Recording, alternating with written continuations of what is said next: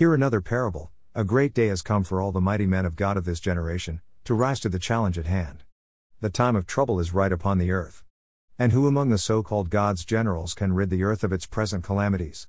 The time that God gave to the two self acclaimed vicars of Christ, that is, the Bishop of the whole world and the Bishop of Rome, to rescue the earth from the grip of Satan, is running out. Archangel Michael is watching. Dash study Daniel 12 1 3. Though the Third World War appears zigzag and bitter in scope, but it will end in peace. Why? Because Jesus Christ, who is invisibly involved in this war, is the true God, and he is a man of peace, it is only the wise that will understand the deeper meaning of this statement. If Jesus Christ, God Almighty, revealed through John in the Bible book of conclusions that, he who leads into captivity shall go into captivity, he who kills with the sword must be killed with the sword. Here is the patience and the faith of the saints, Revelation 13:10, don't you think Archangel Michael, the commander in chief of the invisible forces of the Holy Spirit, is eyeing that portion of the Bible as he is set to do justice for the saints?